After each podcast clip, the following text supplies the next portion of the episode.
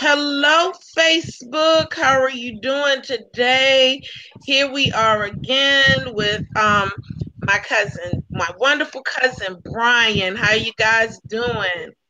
Happy Sunday, everyone. So Brian and I are very excited about today's show because we have two very intelligent and bright women on the show today. Brian, would you like to do the introduction? With absolute pleasure pleasure to introduce Toni Carrier and Robin Foster from the International African American Museum, which will hopefully be breaking ground in South Carolina in 2020. They head up the Family History uh, Center that's going to be part of the new museum. So they're going to be here to tell us a little bit about the museum, a lot about the Family History Center, kind of what you can expect to find there, re- records, resources, and kind of you know what's going to make it uh, a unique and uh, interesting space. So without further ado, I'd like to welcome both uh, Robin and Toni. Welcome to the show. Thank you. Hi. Excited to be Hi, here. How are you guys doing today? This is so awesome. We're good. We're doing fine. That's great. So Brian, do you want to start off the um the questions and you know what I will do. So okay. um I can open this either to Toni or to Robin, whoever wants to jump in. Can you tell us a little bit about the the IAAM, the International African American Museum, and then kind of tell us how your department, the Family History Center, kind of fits into the overall scheme? Sure, sure. The International African American Museum is under development right now in Charleston, South Carolina. And the site where the museum will be built is actually sacred ground uh, Gadsden's Wharf is where so many enslaved Africans who disembarked in South Carolina actually took their first steps on American soil, North American soil.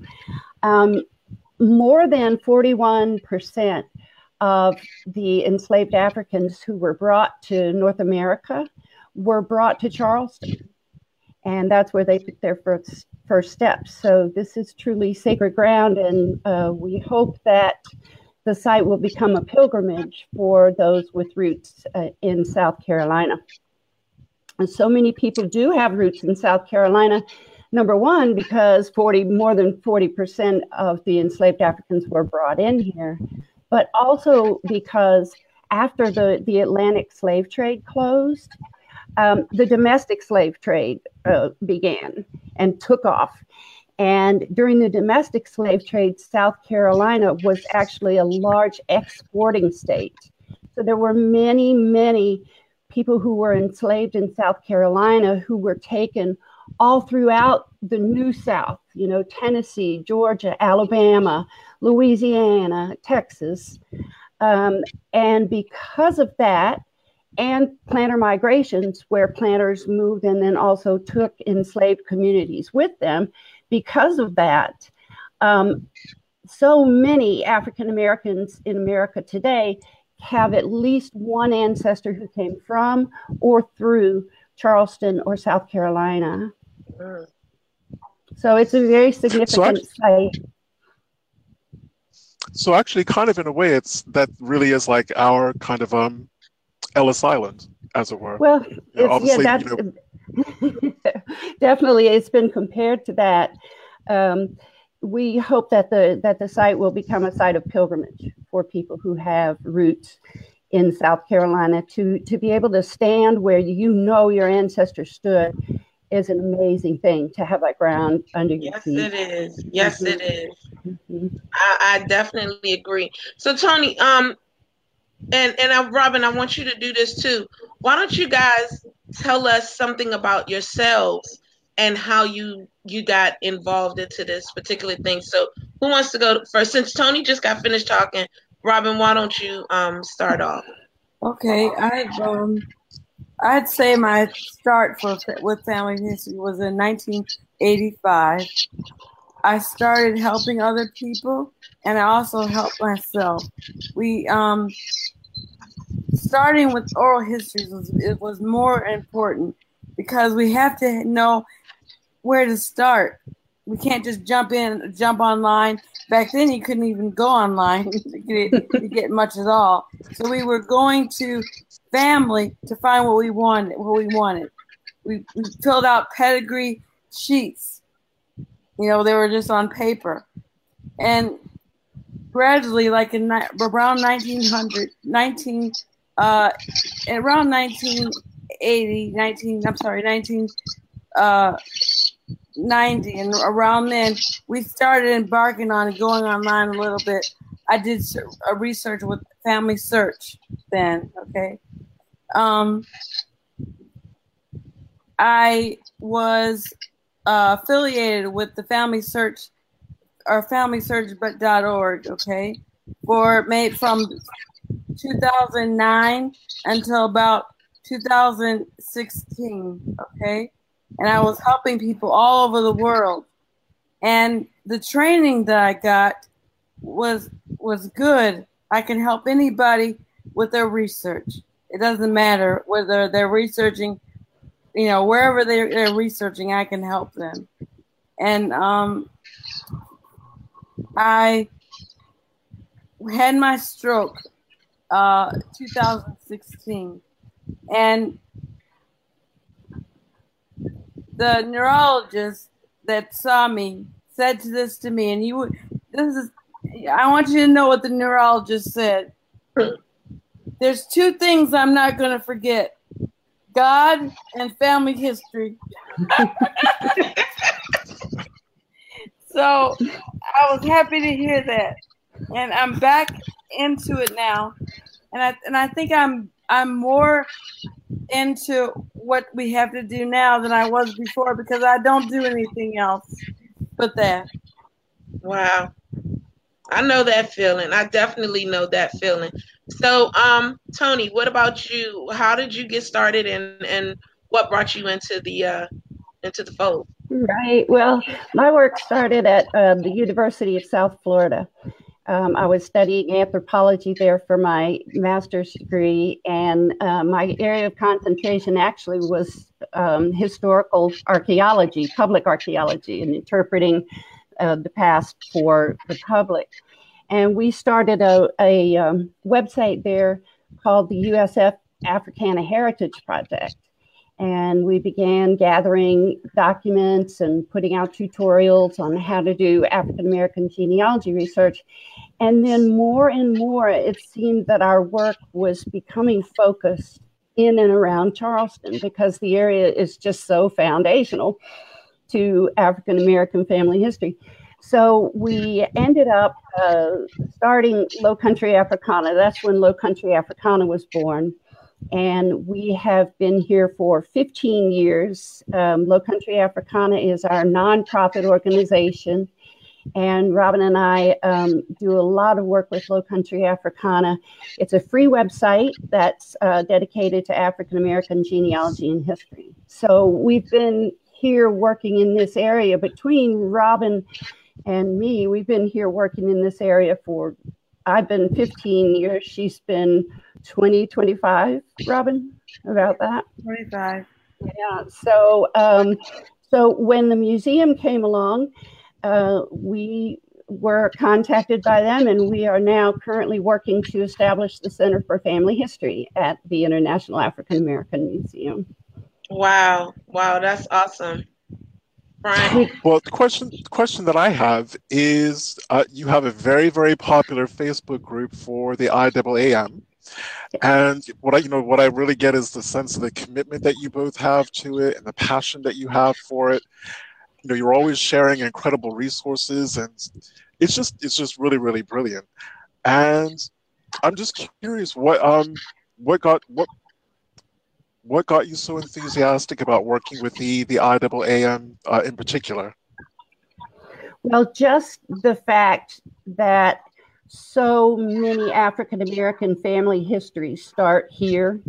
There's just no better place in America or in North America, really, to have an African American genealogy research center. And there's no place better than in the International African American Museum that's situated right there on that sacred ground. So it just, it all makes sense to us. Um, we, we love the approach that the museum is going to take to interpreting African American history. And then our center will allow the visitor, the patron, the visitor to the museum to personalize their museum experience by interacting with trained research assistants who can help them research their own particular strand of American history and how their family helped to shape American history. Wow. So um let me say this before I go any further because we must, must, must acknowledge our fan base.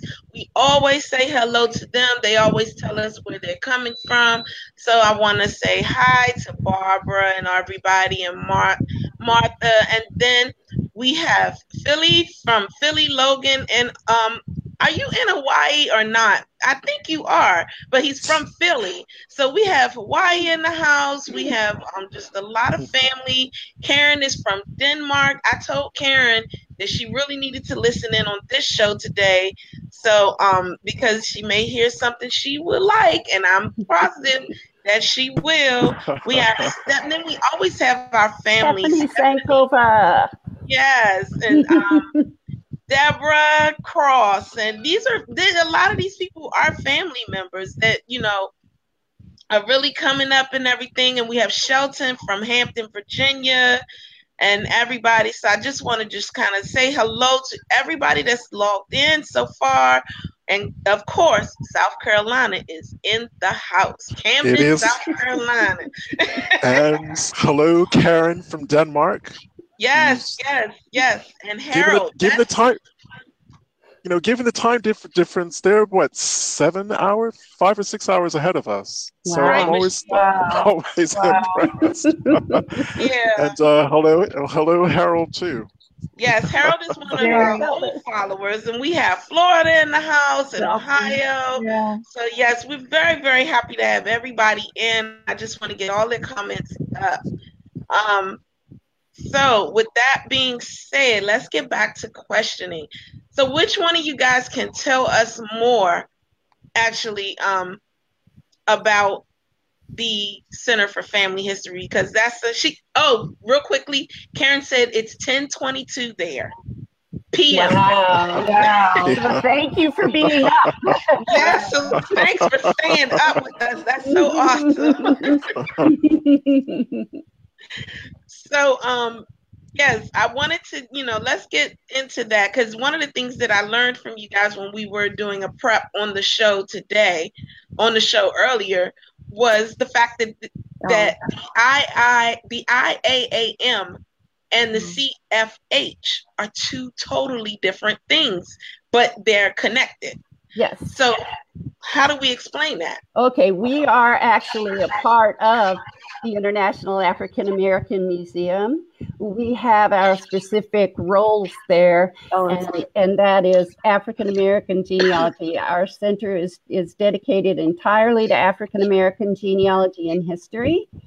And so we are a part of the larger IAAM, but we have a very specific role there. Um, I can tell you about the records that we have because I've been involved most heavily in, in those areas. And then Robin has designed and currently directs our genealogy education programs and our social media outreach. So, so I can tell you about records. She can tell you about genealogy education. Okay, Brian. Well, if you'd like to f- tell us a little bit more about the about the records that um sure sure I guess that you already have that, that you're mm-hmm. planning on adding. Absolutely. So the museum, we're hoping to break ground um, by the end of the year, and then we'll be opening late 2020 or early 2021. But the Center for Family History is already live and is already out there delivering public programming. And we already have our website uh, up and rolling. And for our website address, you can reach us on CFH, which for Center for Family History, CFH dot IAAmuseum.org. And on our website, we have several digital record collections, and I can tell you about a few of those. We collect and would love for our readers to um, contribute marriage records, obituaries, awesome. funeral programs, uh, records for free people of color. We also have a collection called Found on Family Search, which is where we go on to Family Search, which of course has millions of digitized records. And I, I should say that they recently added their one billionth record to oh wow to their oh, wow. collections. Yes, it was about two two months ago, I want to say. But um, so Family Search is an enormous free res- resource for um, genealogy research. So on our Found on Family Search page, what we do is we go, we search through their holdings, we search the catalog, we search their collections to find record sets that are especially useful for African American genealogy. And when we find them, we put them on our Found on Family Search page so that our readers can find them and go and view them. So we'll put up a little description about that record collection. We'll put up a sample document from the record from the collection so you can see what a sample record looks like and what information it contains. Um, so that's another one of the, the digital collections that we have. Um, on all of our digital collection pages, if you scroll down to the bottom of the page, there's a form there where you can actually contribute records of that type yourself. So on the marriage records page, there's a contribute form, et cetera, et cetera. But the three favorite collections of ours and the ones that, that we love to add to the most are first our ancestor archive. Um, our ancestor archive is a page that celebrates the beautiful photographs that so many have of African American ancestors, and we encourage everyone to share um, ancestor photos with us. And when you go on there, you'll be able to view the family um, stories and photographs that have been shared already. You will also have an opportunity to contribute your own. And when you contribute your own, you can upload your photograph. You can tell us who is in the photograph and where and when the photograph was taken. And then you can tell a story about that ancestor if you like. There's a space on the form that says, please use this space to type as little or as much as you would like to share about this uh, ancestor. And the, the photos that people have been sharing are just beautiful, just stunning and uh, we invite everyone to, to share and archive their family photos on our ancestors archive page. Um, and am I right in thinking? Oops, sorry. Um, and am I right in thinking that you don't have to? Your ancestor doesn't have to have come from South Carolina. They could have come from anywhere. Am I right correct. in that? Yes, okay. that's correct. We are national and international in scope. So if you would like to share a photograph of an ancestor from Liberia or Sierra Leone or Nova Scotia, um, we, we welcome that, the Caribbean. Um, so we have records and resources no matter what your geographic area of research interest is. We have records and resources to help you be successful in your ancestor search. And then another of our favorite collections is our Bible records collection.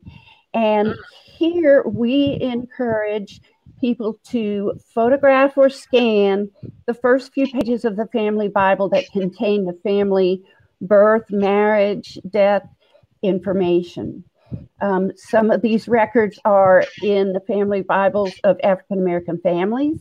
Some of these records are in the family Bibles of former slaveholding families who actually have recorded in their Bible records the births, deaths, marriages, etc., of enslaved people, of people they formerly enslaved. Mm. Um, and I'm really excited to be able to say that with our Bible record collecting program, we have something to give back. And this is why we're so excited about our collecting program. If you will kindly share your family Bible records with us, we will send you an archival grade acid free Bible storage box with archival grade acid free tissue paper to pad the Bible inside of the box. And we will also send a booklet about preserving your family treasures, not just that Bible, but also your other family treasures. And so if you share Bible records with us, we will send you the archival box to help preserve your family Bible for generations to come. That's, That's brilliant. Of, we love it. And you know what? We've had a lot of people take us up on it. Um, we have. And just some beautiful, you know, those old Bibles can be so ornate and just stunning. And so many people have shared just beautiful images of their family Bibles. And it doesn't matter if the records from your family Bible are from the 1900s or from the 1800s or where they are from. We welcome you to archive your family's Bible records on the Center for Family History's website. Okay, well, we have a question from um, everybody is loving it. You got that this is awesome. I'm excited. We got a lot of things like that, but there is one question from um, Shelton Tucker. He said, Will the Bible records be indexed? Yes, eventually they will. We will have a, a record database eventually. It's not something that we will have this year because it takes some planning and it, it takes uh, quite a few months to actually develop that. Um, but yes, eventually every record that's on the IMCFH website will be in a searchable database. Now, as they are now, you can go on an individual page, for instance, and on the marriage records, you can search the marriage records and you can search any keyword. And if that keyword appears in one of those entries, it's going to bring it up to you. Same thing on all the other archive pages. So wow, can... that's that's awesome. That's mm-hmm. awesome. And then finally, so I've got a. Oh, no, go ahead. Okay, finally is our USCT pension files collection. And this is going to be at the heart of our research collection when we open we are acquiring USCT pension files for our patrons to research in. And as we receive them, we're actually abstracting them, eh, all of the testimony, everything from within that file, and then we go and we collect um, images of certain of certain uh, important pages in that. For instance, the statement of the veteran about how he joined the military, etc. Well, we're so excited about this because more than 5,000 African American men served in the USCT in South Carolina alone. 5,000. And so you almost can't do African American history um, and genealogy without addressing USCT pension files. So basically, what you're doing is the same thing that the Daughters of the American Revolution has done for the American, you know, those who the patriots. Yes. And really kind of setting that standard. And now you're doing that for African Americans. That's right. That's that right. is awesome. Oh, we're so excited. and tell, make sure you tell them how much those usually cost if you go and get it yourself. Okay. Yes. Yes, those records, he's got Shepard. I see you commenting. Um, those records are available on paper at the National Archives. And um, when you order from the National Archives, it generally costs uh, $80 for the first 100 pages of the USCT pension file and then 70 cents per copy for every page thereafter. Well, if you've worked in USCT pension files before, you know some of them, um, most of the ones that we have are over 200 pages. Some of them go, you know, up in the 300 pages. So if you order from the National Archives, you're going to spend anywhere between $200 and $300 to obtain that file. Wow. We we have a vendor. Wow. We have a vendor who will go in and scan the USCT pension files for us and, and scan uh, the entire file, regardless of the length, for a set price, which is so lovely, and we're so grateful. Um, and full color scans, and then arrange that file and send it to us in a PDF file, the entire file. And it's just That's unbelievable. impressive. Yes. And it's unbelievable some of the stories that come out of these USCT pension files. You learn about people's lives before, during slavery. You, you learn about their family, family members who lived and died during slavery that may not be recorded anywhere and certainly aren't recorded in a census. and it's good for me because people like myself who doesn't have a U.S. pension person, you know, you can read the other other people's and get glean some of your story, even if you don't have a person that in your ancestry yet. Wow, that's awesome. So so given given this information because I have not found Mhm. a US a USCT person. Okay. I, I at least I don't think I have. Not Mhm. personally. So how does a person go about um even searching something like that? Like what would make them say, okay, I think I have a, a someone who's a part of the color troops. And and let's say let me make sure for those that don't know what it is, even though I'm dealing with a very intelligent group of people, USCT stands for United States Colored Troops. So what they're doing first off and foremost, I, I as as a new employee at the Daughters of the American Revolution, I find this uh, just fascinating because this is what they do at the DAR. This is they they literally compile all of this information about different patriots. There are still new patriots being found and and things of that nature. And um, they compile all this information and use the information so that people can then connect themselves to them. Yes. So this is what you're doing. This is the exact same thing that you're doing. Yes. So I'm getting ready to start looking for my USCT person. we can help How do I go you. We can help you on our USCT pension files page. Uh, right at the top of the page, there's an article uh, called Did Your Ancestor Serve in the United States Colored Troops? Here's how to find out. And we take you step by step through the, the various ways that you can uh, search to find out if you have an ancestor who served in the United States Colored Troops. Oh, But they are amazing records because, again, on my you know my one of my father's great uncles in Virginia found his found his um, details on that database, um, and then you know a very interesting story started to emerge. You know, he after the Civil War he became a Buffalo soldier, got a, got a chance to access those records.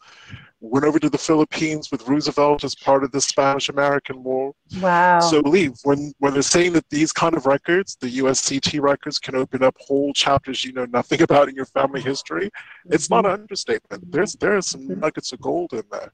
hmm There was a file that one of our readers um, ordered uh, through us, and uh, we delivered to her recently.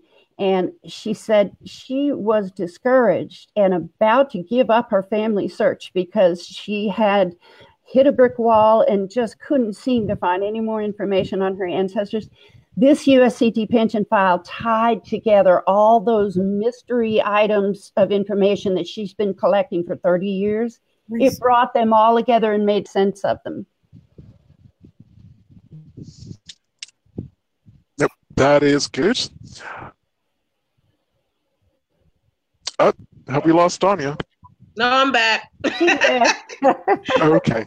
it shut me off for a minute. blank. I don't know why. Um, but I'm I've got a question for you. Um, when I'm researching my free people of color, Mhm. one of the most invaluable, especially in Virginia and North Carolina, one of the most invaluable things is obviously they had to go to a courthouse, they had to register as free, they had to explain why they were free, and it also gave um, really essential information about their family, who their parents were, at the very least, who their mother was, if they were a parent themselves, who their children were. I have never been able to find anything like this in South Carolina. I have even written. I have even written to uh, archives. I've Mhm. written to um, kind of the, the county courthouses, going, have you ever heard of these records for free people of color in South Carolina and where can I mm-hmm. access them? And people don't know. So I'm gonna so if you can't if it's kind of unfair if you can't answer this now I'll, understand but hopefully I can touch base with you. Mm-hmm. Do you know if South Carolina made its free people of color register in the yes. courthouse? Yes, there's okay. the, yes there's the state free Negro capitation tax, which was taken yearly for free people of color. Um, and those records are on four microfilms that are available from the South Carolina uh, Department of Archives and History, SCDAH in Columbia.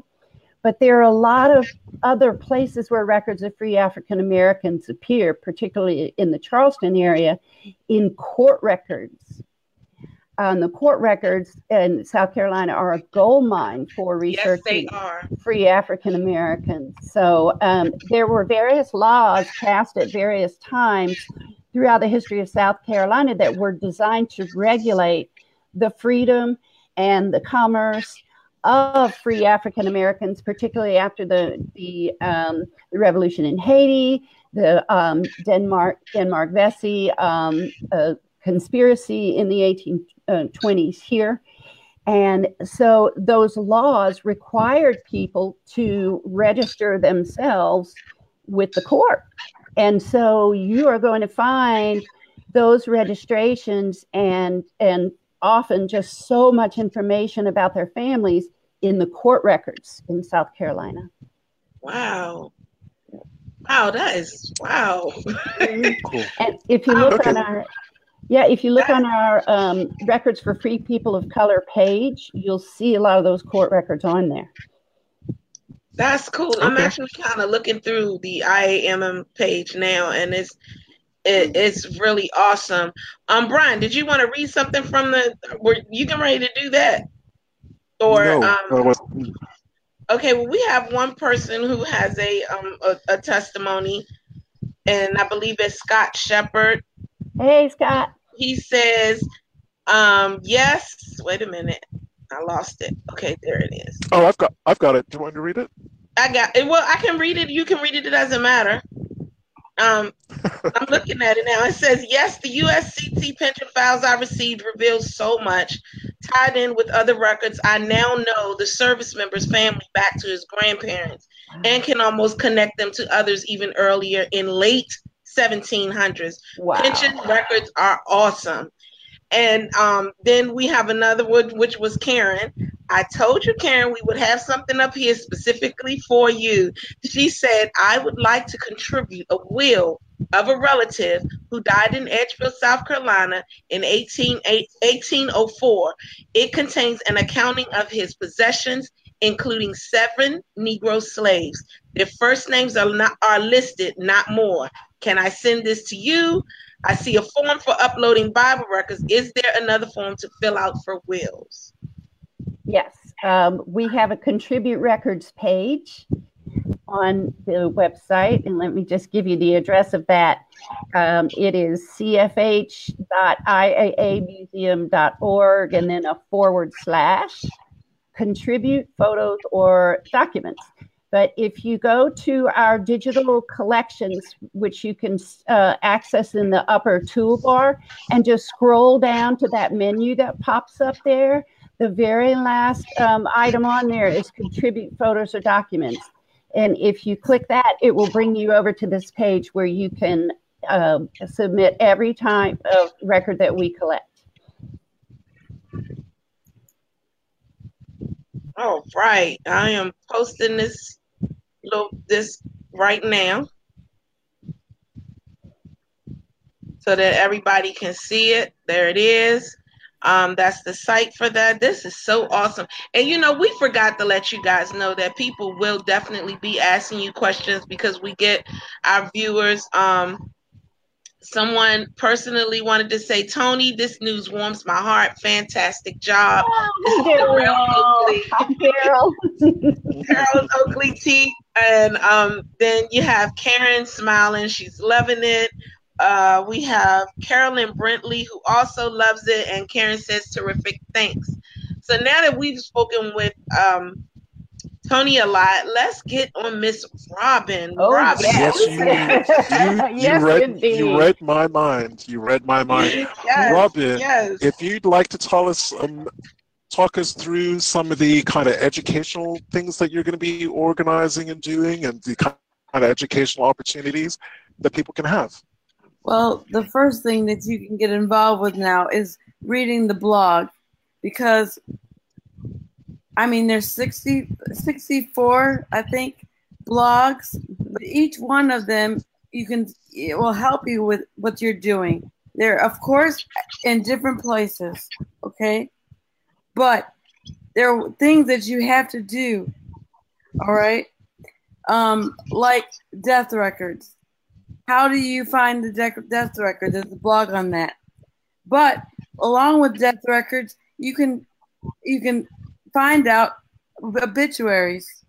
Okay, you can you can find the cemetery. Okay, there are a lot of things that you can do. Uh, just starting out. One thing that I would say, I know a lot of people down uh, getting the family talking to you, but you've got to get whatever you do, get the family talking the oldest living relatives. See, this is how I started out. They might have some wrong things, but I haven't found any wrong in mine. From my grandmother, her sisters, cousins, whoever is living. They're, these people are for me are all gone, but I researched them at the time. Then now I'm left with cousins who are like my second cousins and you get as much information as you can. The you have to imagine you can go to a church in in the area where you're researching. Find the church. Go there. I I talked to a man who was at my great great grandmother's fu- funeral. Mm. He remembered it. It's a, it's just mind boggling. Wow, that's awesome. A little bit of information, okay? Now, once you do all that, you're constantly doing that because you're constantly finding people that know your family. But you can also interview people that you meet that were living around the area. You're going to get more from them than you are than you would if you just if you get go online looking for paper, go online looking for records. You've got to get that before they're gone because you won't have it when they're gone. So I please, I tell you, please get that. Yeah. Now, some of that mm-hmm. information will help you. Okay, it'll help you. You can go on Family Search, you can go on Ancestry, and you can start. But that's that's that's good resources, okay, to do. But when I, I lived in Illinois, I dreamed of walking into a, a library where my ancestors lived.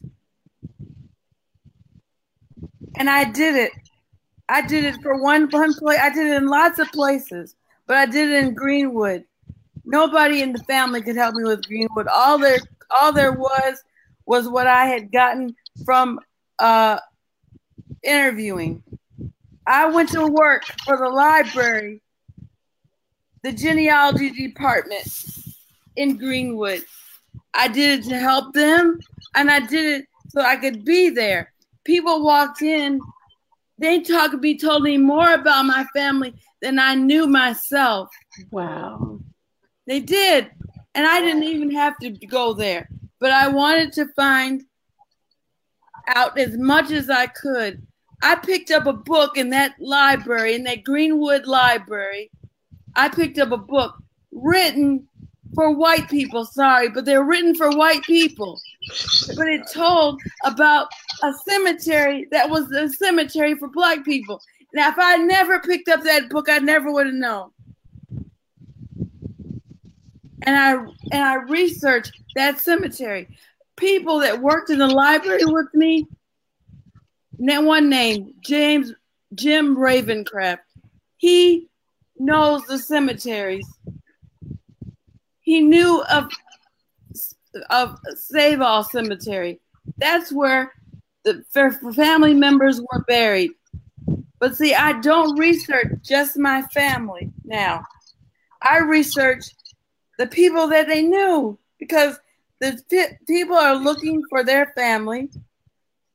And the people that they knew that knew my family, they were important too. We have to look at the community.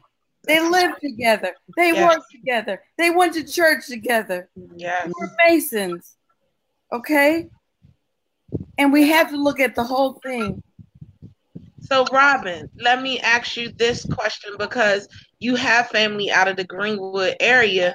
Um, my family is just it encompasses all of the 96th district in one way or another. So we're kind we Brian and I family covers all six areas: Abbeville, Newberry, um, all of them, Laurens, all of that, Orangeburg, Spartanburg. We we cover all of that, but Greenwood is especially uh, good to me because, well, not good to me, but it, it brings up some questions from me because of the fact that when my mom and them, when I first started asking the questions, my mom and them did thought that their father was born in Greenwood, but they didn't know that he wasn't until I did the research and found that he was born actually in Edgefield because he was born in 1894 and Greenwood wasn't, you know, established until 1897. Wow. So that makes me know that the postal changes and all of that stuff that was going on once greenwood was created a lot of my family was living right there in greenwood you are talking to two group two people who definitely believe that the entire area is related do you believe that yeah you see you see what you have to understand is they're different places right but just think of the church, for example. Wherever they went to church, they were related. And let's put it this way they saw the people in Greenwood that went to church. Yes. Different places. They interacted with, with each other. Okay. Now, Abbeville was was instituted and it was before Greenwood. Right. And they turned to Greenwood. It you know, it in 1897, Abbeville was broken up and it Greenwood was formed. Mm-hmm. Okay. But back when we were just in Abbeville, the people in Greenwood, we we related with them. We knew them. Mm-hmm when I the reason why I found it out when I was working at that library in Greenwood, you had you had people from Edgefield researching in Greenwood. Mm-hmm. Yeah. Well, for me, it kind of makes sense because I think it's something that Don and I have really tried to stress when we're talking about genealogy and doing your family history research. Our families were part of a community, and when you're talking about a really remote, really incredibly rural place like South Carolina, parts of North Carolina, Virginia, you know, Tennessee, no matter where you are, when you get when the place is that rural, it tends to be very social. Yeah. And when you look at the when you look at the enslaving families, whether they were the big enslaving families or the moderate, you know, the moderately sized enslaving families, you know, they didn't have televisions, they didn't have movie cinemas or any of that stuff. They would just pop by and, and visit each other.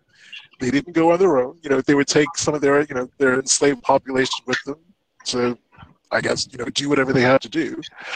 But these people were also related to one another. So we're talking, you know, even though it seems like a really remote, sleepy kind of community, it really was kind of vibrant. When you're talking about just the white side of our family, who were all related to each other in one way, shape, or form, didn't stop marrying their cousins or marrying each other. So by the hmm. time they started having mulatto children, all of that interrelated European DNA was introduced into the African population, who kind of mimicked what was going on on the white side of the family. They started marrying their cousins. Everybody's having like 10, 12 kids So you said, you know, once people start kind of spreading out, um, that DNA is just kind of mixing, remixing, and like we said, within a couple of generations, most of the county is going to be related to each other. Yeah. Yeah. And, most and- definitely. and something that I want to say that you have to understand, and and I'm I'm speaking the truth, okay? There is prejudice, okay? Yes, But in is. these communities, these people you wouldn't know, they don't act like that. Okay? White and black get along. They they live together. They came up together. You may have one or two that are not uh, that are separate, but in the communities, they are together. Let me find out Robin is preaching on this show this this afternoon, okay?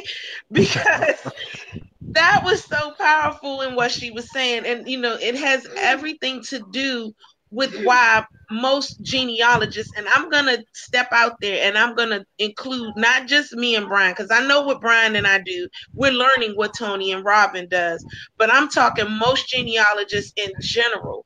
They understand that there is no difference between any of us at any point or at any time and it's point and it's making them start to show look this is what we know this is what we've learned there's no stereotypical african americans having a whole bunch of kids because white americans was doing the same thing there's no stereotypical um one one particular type of race is is violent where others were just as violent. I mean, we're talking the place that we are we all come from is Edgefield. Y'all know the nickname. It's Bloody Edgefield.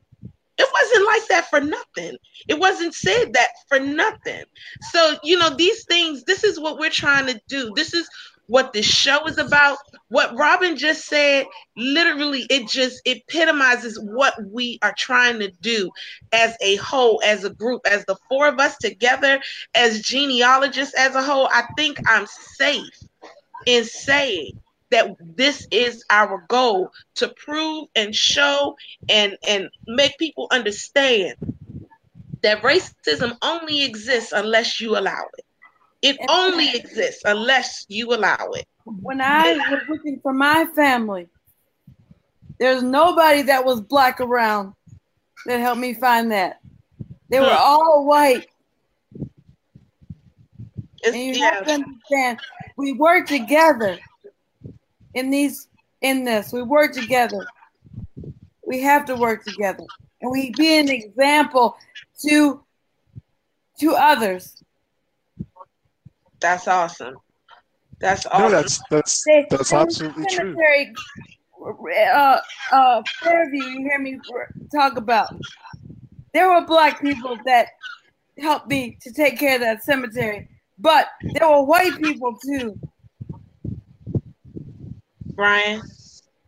No, I was going to say that's that's abs- what Robin said is absolutely true. I mean, I think about the number of times you know working with uh, newly newly found white cousins, um, both on my mother's and my father's side of the family, and actually working to you know they'll say, look, you know, I'm not sure if I've got the right set of parents for my our five our five times great grandfather. And it's like fine, you know, let's take a look at it together. Kind of like how Donnie and I work a lot of the time, like other, other cousins of ours that we've had on the show, like Sharon and Loretta. Um, we just we're on the phone and we just go, go through the records and we start picking at things and it's like that makes sense. I'm not necessarily so sure about that and challenge challenging each other in the, the nicest possible way. Um, but just working collectively because we're we're all working towards the same goal. We all want to have correct trees that have the right records attached to the right people, and you know to get to get the as much of a person's kind of history and story that we're ever going to be able to get for you know people who are you know basically been dead for a long time and can't you know and really really can't speak for themselves. Right. And, And most importantly, is to bring them back to life. And everybody, no one wants to be forgotten. You know, I, I um there was a um I think it was um I can't remember the name of it, but just recently, I think in, in around Thanksgiving of last year, a animated film came out, and it was actually about ancestors. And this guy, with you know, this young boy who was trying to know more. It was it had something to do with the Hispanic Day of the Dead and all that stuff. But what they pointed out was that during the Day of the Dead festival, this was the time where their ancestors could actually come and visit them without I mean, they were there. They, of course, they didn't see them, but this was the day of remembering them. And in remembering them, it was bringing them back to life. Well, the problem is, is that for some of those who had passed on, if they are not remembered after a certain amount of time, they completely disappear.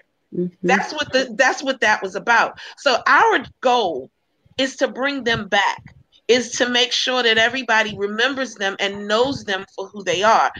And unfortunately for African Americans, that's really hard to do for those older ancestors that were enslaved where there are no records on them at all. Mm-hmm. So, you know, that's what this is about. We, we're about finding that information and connecting them to our white family members so that they can then understand what the culture was and what the thing, you know, what was going on between the two, and hopefully bridging that gap that has been there for so long, for so many years. I mean, that's what this is all about. I fell in love with that movie, and it, it's sad I can't think of the name of it.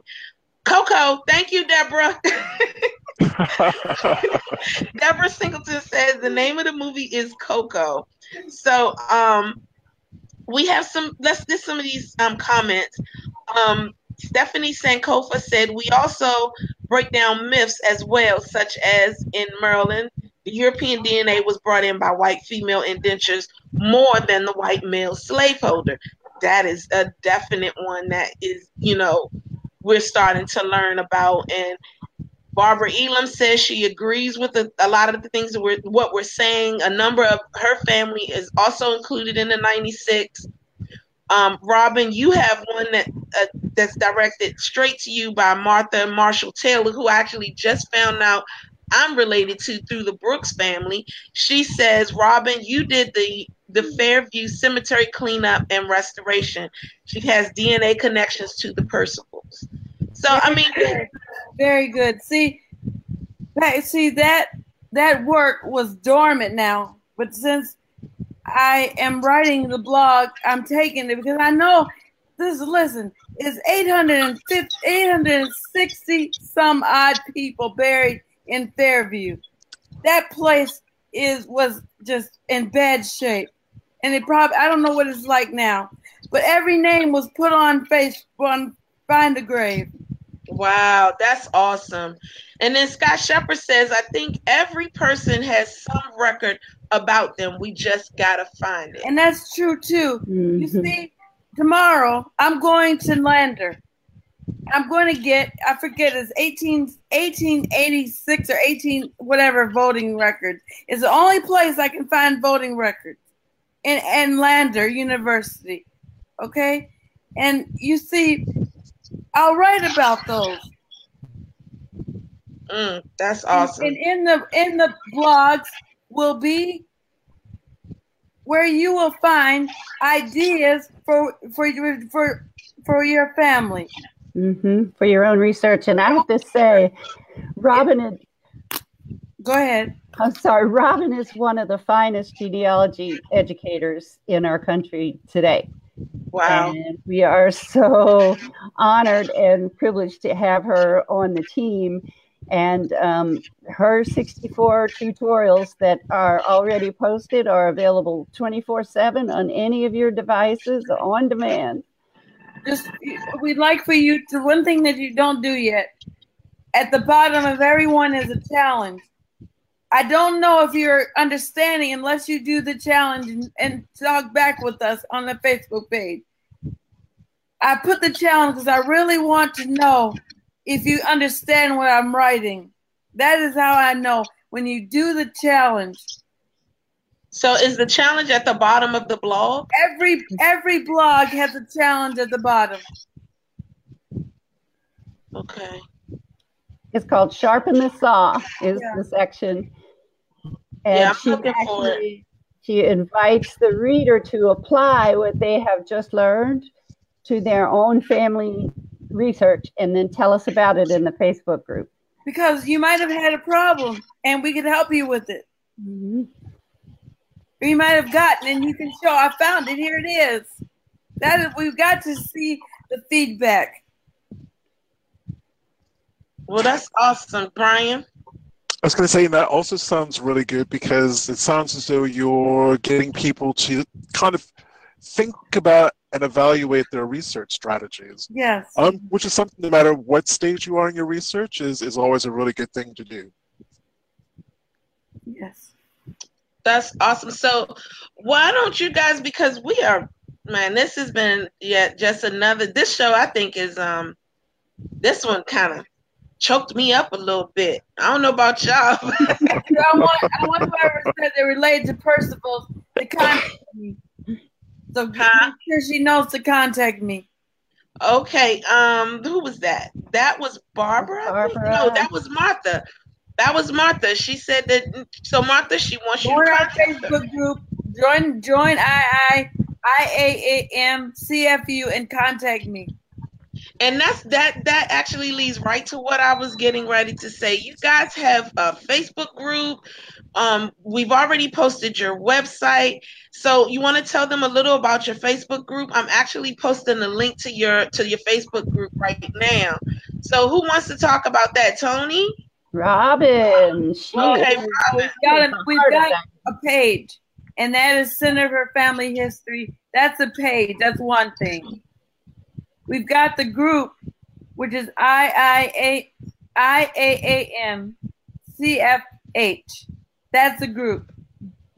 Then we've got for the USCT Color Troops, genealogy.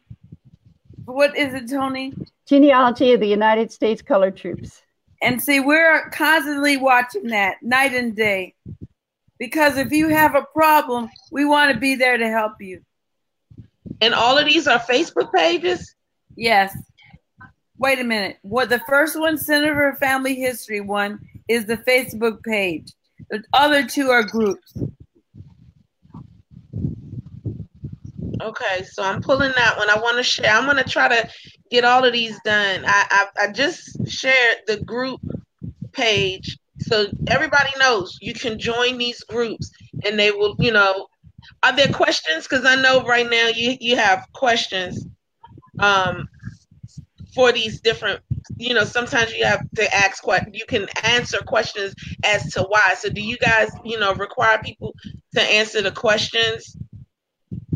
No, they're not required to answer the questions. There's some. Robin has included several questions when you join Go ahead, Robin, and tell them what. Yeah, that's that's basically the ba- to let you know about that. There are people that join groups and they don't have the right thing in mind. They they you know they're not they're not they're not any of us. Okay, that's just to weed them out. That's what those questions are. but it also well helps. again. I guess not you know not not to be fun funny about it. We're living in curious times. You know, it never occurred to me that people would create fake Facebook profiles to do whatever they're going to do with them. Yeah. So you know, you're you're just doing your due diligence due diligence that everyone that's joining the groups are actually real human beings and have a gen- genuine interest in the um, the subject. Right. Because when you belong to a group, you want to feel somewhat safe. Mm-hmm. And those questions also help us to learn about our our uh, readers, our members' research. Because one of the questions is, "Are you a beginner?" So we, we can get to know you and know where you are in in learning your skills. And then um, the other question is, "Where are your ancestors from?" So that also helps us to plan what sort of resources we want to gather from those areas too. And then when you come in, we there's a place inside of IAAMCFU where you can say what what are your uh, family you're researching. Mm-hmm. No, like I said, I am a huge fan of the the IAAM CFH group. As I said, you guys just um your enthusiasm, your passion for what you do really, really comes through. And, uh, you know, you're always sharing really interesting resources and articles and, and blog posts. And, and we noticed so, that, yeah, we noticed that people like that. We, they want, they, every day they want to find something new, mm-hmm. something mm-hmm. that is useful for them. And we want people to know that we're there. We're not just, you know, in and out. We're there all the time. Somebody's there. Yeah, I know there's been a couple of times you guys have had to do some some heavy duty moderating. so you guys definitely kind of jumped in there straight away. But hey, as I said, you know, myself included, when you have a really busy Facebook page or Facebook group, you know, it's it's what you have to do. Um, someone who was it? It was someone made a really good point about critical thinking. I'm trying to find out who that was. Ah, Barbara McLeod was saying that you know when it comes to doing genealogical research, crit- critical thinking really is important. And uh, for quite a few of you will know, especially the, the last uh, article that I've written, I'm doing a lot of research about my Virginia family, um, going all the way back to the early 1600s along the James River. So the very first settlements, the very first estates, plantations, whatever you want to call them. Uh, a lot of my father's mother's maternal family, they, they were there from, you know, John Rolfe all the way down. Mm-hmm. And, you know, thank you for those of you who shared that article. Thank you so much. That was one called Ghosts in Our DNA. Um, because even though I knew that I'm related from at least two of the 20 and odd, not related, descended from two of the 20 and odd Africans who were here in 1619, Gowan and uh, the Cornish families. Mm, there's a group of us. We share DNA connections that suggest that we share ancestry from some of the other 20 and odd who no one knows any idea who they are. Wow. So it's just a matter of the segments that we share, the commonality of them, the, the lengths of them. Because again, that's that's a that's a real lost chapter of our of our history, is the fact that I think now we only know seven or maybe eight of the surnames of those twenty and odd Africans who were here. And uh, the brilliant thing about that um, the article is it's gotten people thinking about their research strategy, their research skills, how they're going about doing it. But even better than that, it's got we've, we've developed a group of African descended people, Native Americans, and um, Europe, you know, majority European Americans, all working together, going, "Oh, you've got Woodson, I've got Woodson. Actually, you know, I've got a Woodson will that isn't digitized. I don't even know if it's you know online. You know, people are really people are being really really helpful, um, sharing what you know, and being really kind of forward about sharing you know sharing what they know. Uh, and it's really it's been a privilege to kind of see that fall into place and um, kind of take off. So you know anything that we can do to kind of get those kind of balls rolling or those conversations started is a is a brilliant thing. Um, also, so Don, oh, go ahead. I think Donnie is still trying to join us. She's having some technical issues at the moment, but go ahead. know that I've I've known. I'm talking about relationships between just South Carolina, all over South Carolina. Okay. I've known that Greenwood was always been related to the people in Charleston. And if you if you watch my last two blogs, I proved it. But the Palmetto leader talks about every one of the places almost in South Carolina.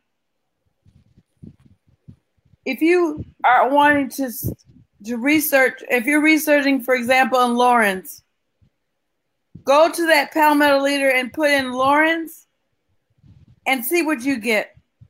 You'll get articles for Laurens. And it's going to be about it may be about Masons, it may be about a church, it may be a maybe conference uh, issues. But you've got to we've got to look at, at this as not separate places, entities, far away from each other. Okay? Well, no, that's true because, again, we're talking about very large families that were spread out even within a state over a relatively large geographic area. So, you know, we were talking about the Williams before um, the show went live. You know, we know we've got Williams family members all the way from Charleston going all the way down to northern Georgia. Yeah. Because, you know, they had, as I guess the the better land got taken or was already owned, the younger children, especially the younger sons, had to move further. You know, if they wanted to get into farming, they had to move further afield. They had to go to the lesser populated areas, the areas where the land didn't cost so much. You know, and if their parents gave them, I don't know, five or six enslaved people, you know, in a community of five or six enslaved people, they would take them with them, you know, where, wherever it was that they went. So there, you know, I think one of the frustrations that sometimes I have work, uh, working with people is a very blinkered mentality going i'm only looking at edgefield. Yeah. i'm not related to anyone else i'm not related to anyone in abbeville. And it's like uh yeah you are actually. Yeah. you know uh, it just uh, uh, if they were living in abbeville for example and they were going to school they might have gone to school benedict or allen university in in cal in in columbia. That's why it's related. Guess what my great great my great granduncle, okay? He went to Fayetteville. He was in Fayetteville, but he wrote for the Palmetto Leader. That's okay. what I'm trying to say. And he okay. wrote gonna... weekly articles for the Palmetto Leader from Fayetteville. And he was from Newberry. He went to uh, school in Benedict. He graduated and went got other schooling, but he ended up in Fayetteville, the University, State University, as a teacher of economics, and he taught the people in the Palmetto Leader. We have to look. We have to look more broad with what we when we're researching. Exactly, which is you know something else that we recommend. You know, when you're looking, when you you should we should always ha- make a habit of going back to earlier census returns that we may not have looked at for a while, and just start looking at people that our families, our immediate family members, were, were living amongst. Because again, mm-hmm. these you know are going to be family friends, probably people they went to church with, when you're talking about South, where we come from in South Carolina, nine times out of ten, their family in some in some way, shape, or form. Um, and again, it's it's all about. For me, it's not just finding about my ancestors' stories. It's also uncovering the story of a community, the history of a community. Yeah. Why mm-hmm. Why does Edgefield have a distinctly different flavor than, say, Charleston or mm-hmm. Columbia? Or Lee County, because you know even though those counties may have similarities, they do have some distinct differences. Yeah. And those differences actually shaped our family, the kind of experiences they had, what they you know, and what they what they went through. So well, I'm back. Hello, my computer has been acting extremely ugly. Um, so I was going to say before we wrap things up, does anyone have any other questions for for Toni or for Robin?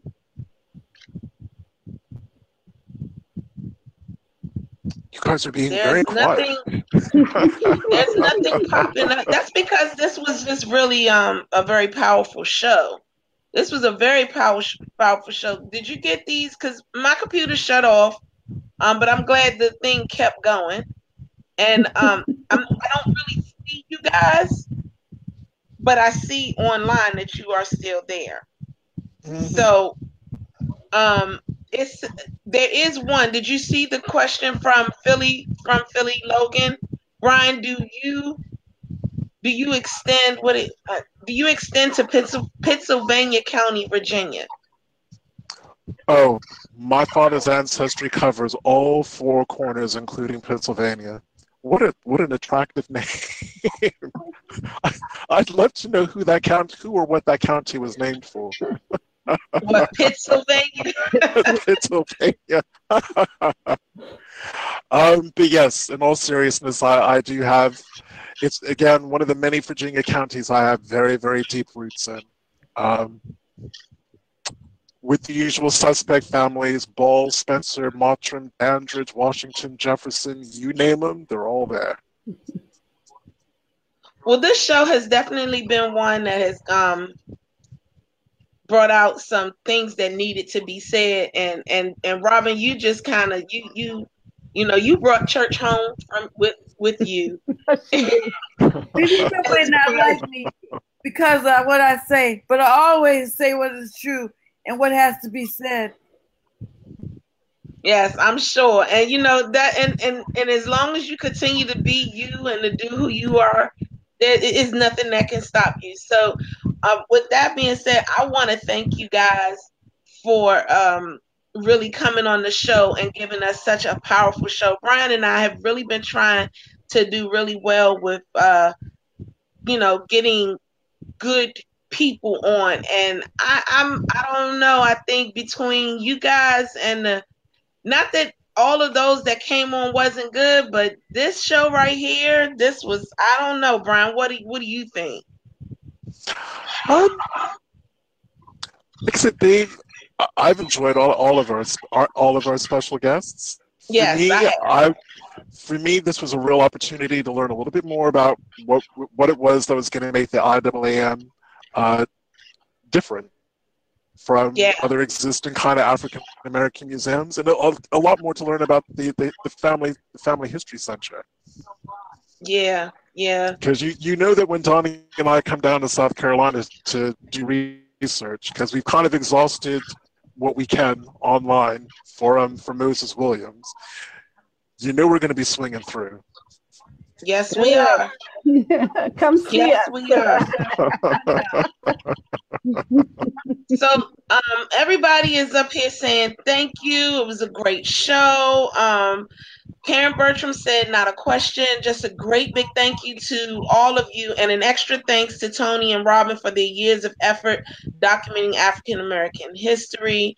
Um, then Philly from Philly Logan, he says, wow, mine as well. In fact, three churches in my neighborhood have people from that area.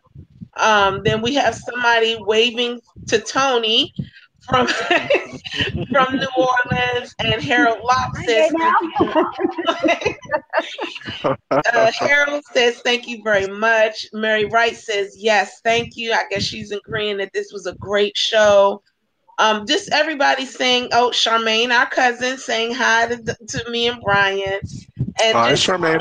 Yes, just everybody just really wants to thank us all for this just awesome show. This was a very good, great show. So, Brian, you want to talk about what we're going to be doing next week, and well, not next week, um, mm-hmm. week after next, and the fact that week that, that will be our last show yep. for the season. We're wrapping up a season. Uh, Isn't that awesome? That's awesome. Well, before, one final shout out um, to my to my friend Kathleen. So hi Kathleen, thank you for joining us. Oh. Um, our next the last show of the season, which will be in two weeks, uh, we are having the Beyond Kin people come on. Uh, for those of you who aren't familiar with what the Beyond Kin project's all about, you can Google it. Uh, we'll also provide the links but it's a it's a way that you can add information from slave deeds, from probate records that list enslaved people, onto services like Ancestry.com, uh, Family Tree, uh, and the Family Search Family Tree Builder. It's a way to it's a it's an approach to making that kind of information available, setting up in a family tree kind of format it has been invaluable for me, uh, especially in terms of researching Moses Williams, finding 15 of his 45 children. I've also been doing it a lot with my, you know, the uh, James River in Virginia uh, genealogy uh, research that I'm doing at the moment. Um, let me tell you, uh, I don't want to say it's all kind of fun, adding about two and a half thousand enslaved people from just one family, the Woodson family. Um, on my family tree. Uh, but I did it, starting to work with them and started starting to make some um, some surprising and some really quite interesting kind of discoveries doing that. but yeah, this is your chance to actually hear from the people behind the project. Um, I can't wait for them to be on. I think it's going to be a really strong show to kind of end the season with, and we hope that it inspires you as much as it's um, inspired us. Yes, most definitely. And then after that, but it, just because we won't be having a show, it's only going to be for a month because we'll be coming back in October and we'll be coming back strong in October. So until that time, you can go to our genealogy YouTube page and look at all of these shows, get caught up. So if you haven't, or if you know someone who wasn't um, able to be a part of these shows and they want to get into season two, well, then start at season one, get them to the genealogy YouTube page, and then go from there. And we will be back in October. So um, until till next week, we still got one more show though, like Brian said. So until next week, let's um I'm Danya. I'm Brian. And this and, is the for the show. We thank you guys. Thank you for sharing your Sunday with us. All right. Thanks, Toni and Robin. You were great. It's been an awesome show. You're welcome. bye. All right. Bye, everyone. Bye.